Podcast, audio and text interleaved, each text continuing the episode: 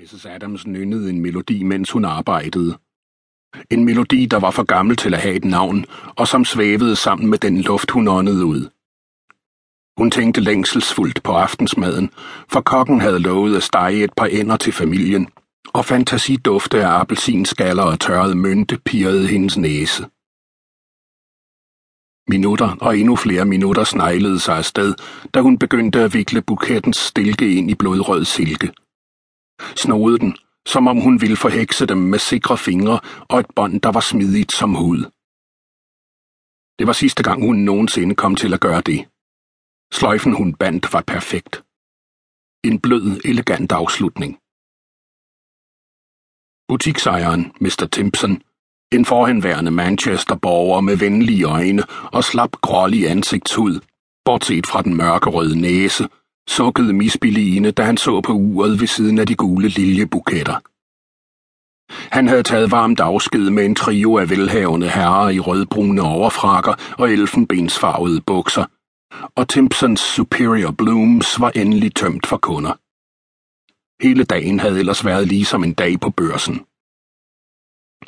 Jeg skal nok feje min ven, sagde han til sin eneste ansatte, Mrs. Adams. Det bliver frygteligt udenfor om et kvarters tid, og jeg skal bare op ad trappen for at få min aftensmad. Smut hjem med dem. Mrs. Adams indvendte, at hun ikke var helt færdig med sin sidste ordre til dagen efter. At der kun lå en lille smule sne, og at hun faktisk bare boede lige om hjørnet fra Chambers Street henne på West Broadway. Men Mr. Timpson insisterede med et jovialt klap i hænderne, ledsaget af en fejende bevægelse i retning af døren. Og det var sent. Meget senere end normalt. Årets travleste dag, og Mrs. Adams længtes efter at komme hjem. Derfor gik hun. Butiksruderne svirrede forbi i hendes synsfelt, ubesværet som vækkeurets tikken, mens hun hastede hjemad. En tryg rytme, lige så velkendt som hendes egen puls. M. Freemans Old and New Feathers Emporium Needle and Fishhook Manufactory, The Museum Hotel. Sneen virvlede hen over brostenene, som om den var båret af en understrøm, og hun trak pelsfrakken tættere sammen om sig. Sand! Køb hvidt sand her! En butiksejer dukkede frem fra sin manufakturvarebutik, da han hørte råbet og var lige ved at støde ind i hende men hun trådte behendigt til side, og herren med bakkenbarterne undskyldte, mens han lagde mønter i sandmandens hånd for Rockaway-sandet, der ville gøre fortoget foran butikken fremkommeligt et stykke tid endnu. Og Mrs. Adams gik videre. Da hun åbnede døren til sit smalle hus på West Broadway, gøs hun lidt, mens hun tog pelsen af, og stillheden slog hende i møde. Hun lagde frakken fra sig på den damaskbetrukne stol i hallen og gik ind i dagligstuen. Den var tom. Mrs. Adams viftede med fingrene foran den ulmende kamin og tog handskerne af. Hun fjernede hattenålen.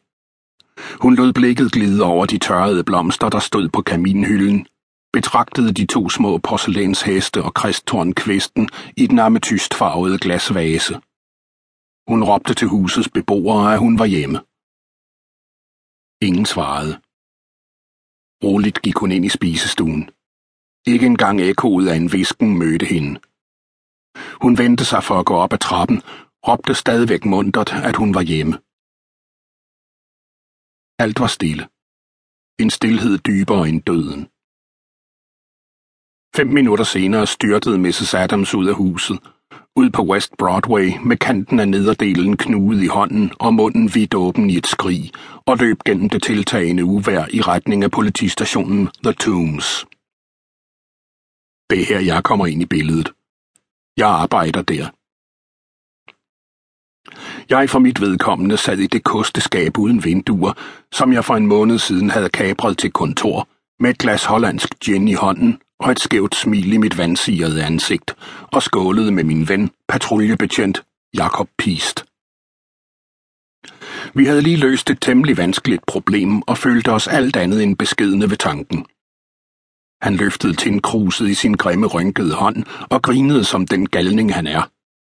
Netop som Lucy Adams tumlede ind af min halvt åbne dør med et brag. Kan jeg beskrive hende ordentligt, sådan som hun var?